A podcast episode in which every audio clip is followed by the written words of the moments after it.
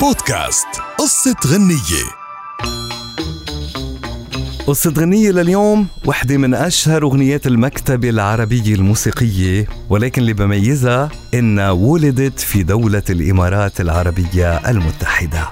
بداية القصة مع الموسيقار الأسطورة بليغ حمدي اللي كان متواجد بالعاصمة أبو ظبي، وسرت شائعة زواجه من الفنانة سميرة سعيد، وكانت الأخبار تطلع على بليغ كل ما يلحن ويعطي لحن جديد لمطربة جديدة، على الرغم من أنه متزوج من حبيبة عمره وردة الجزائرية اللي كان في بيناتهم بهالفترة خلافات كتيرة وكبيرة بسبب علاقات بليغ المستمرة والمتقطعة، وكان دايما هو ينفي هالاتهام عن نفسه، ودايما كان يستحضر بعقله بيت الشعر اللي بيقول: لا تحسبوا أني أرقص بينكم طربا، فالطير يرقص مذبوحا من الألم.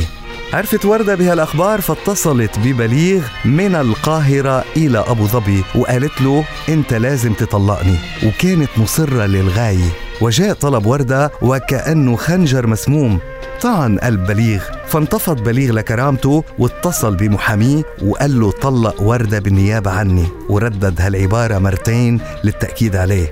كان موجود معه بأبو ظبي بعض أصدقائه، منهم المخرج التلفزيوني الشهير جميل المغازي اللي روى هذه القصة، وشاهد بليغ اللي تمكن منه الحزن بشكل كتير كبير، وشافه عم يحمل العود ويذهب إلى الشاطئ، وكان بحالة لا توصف من الحزن، حتى أنه أصدقائه وقت اللي كانوا يحكوه ما كان يسمعهم وما كان يرد عليهم، وكأنه بدنيا تانية. جلس بليغ على شاطئ البحر وأخذ يردد كلمات وألحان على العود، وقدر جميل المغازي اللي كان معه ورقة وقلم كتابة هذه الكلمات، وصديقة أخرى موسيقية كتبت اللحن، لعلمهم أنه ممكن يحتاجوا لهذه الإبداعات اللي بليغ عم تطلع منه دون أن يدريه. بصباح اليوم التالي خبروه أنه دندن بكلمات رائعة ولحن جميل جداً، فقال لهم: أنا مش فاكر أي حاجة خالص. فعرضوا عليه الكلام واللحن، وكانت هذه الكلمات ولحن أغنية الحب اللي كان.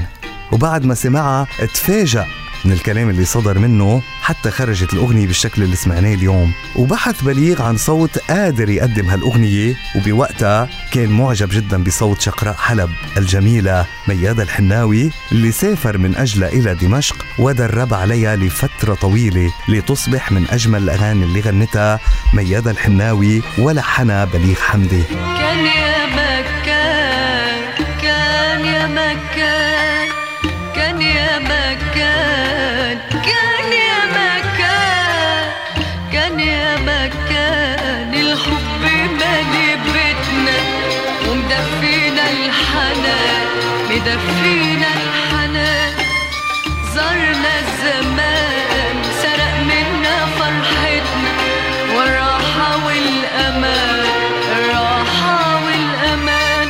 ولكن بحقيقة الأمر كانت الكلمات مختلفة تماماً، وحتى إنه في بعض التسجيلات لبليغ حمدي الكلمات مختلفة، ولكن طلبت ميادة تغيير بعض الكلمات لتصبح على الشكل اللي سمعناه اليوم. هذه الأغنية كانت بحقيقتها رسالة خفية إلى وردة الجزائرية اللي كانت الحب الحقيقي لحياة بليغ حمدي. بودكاست قصة غنية.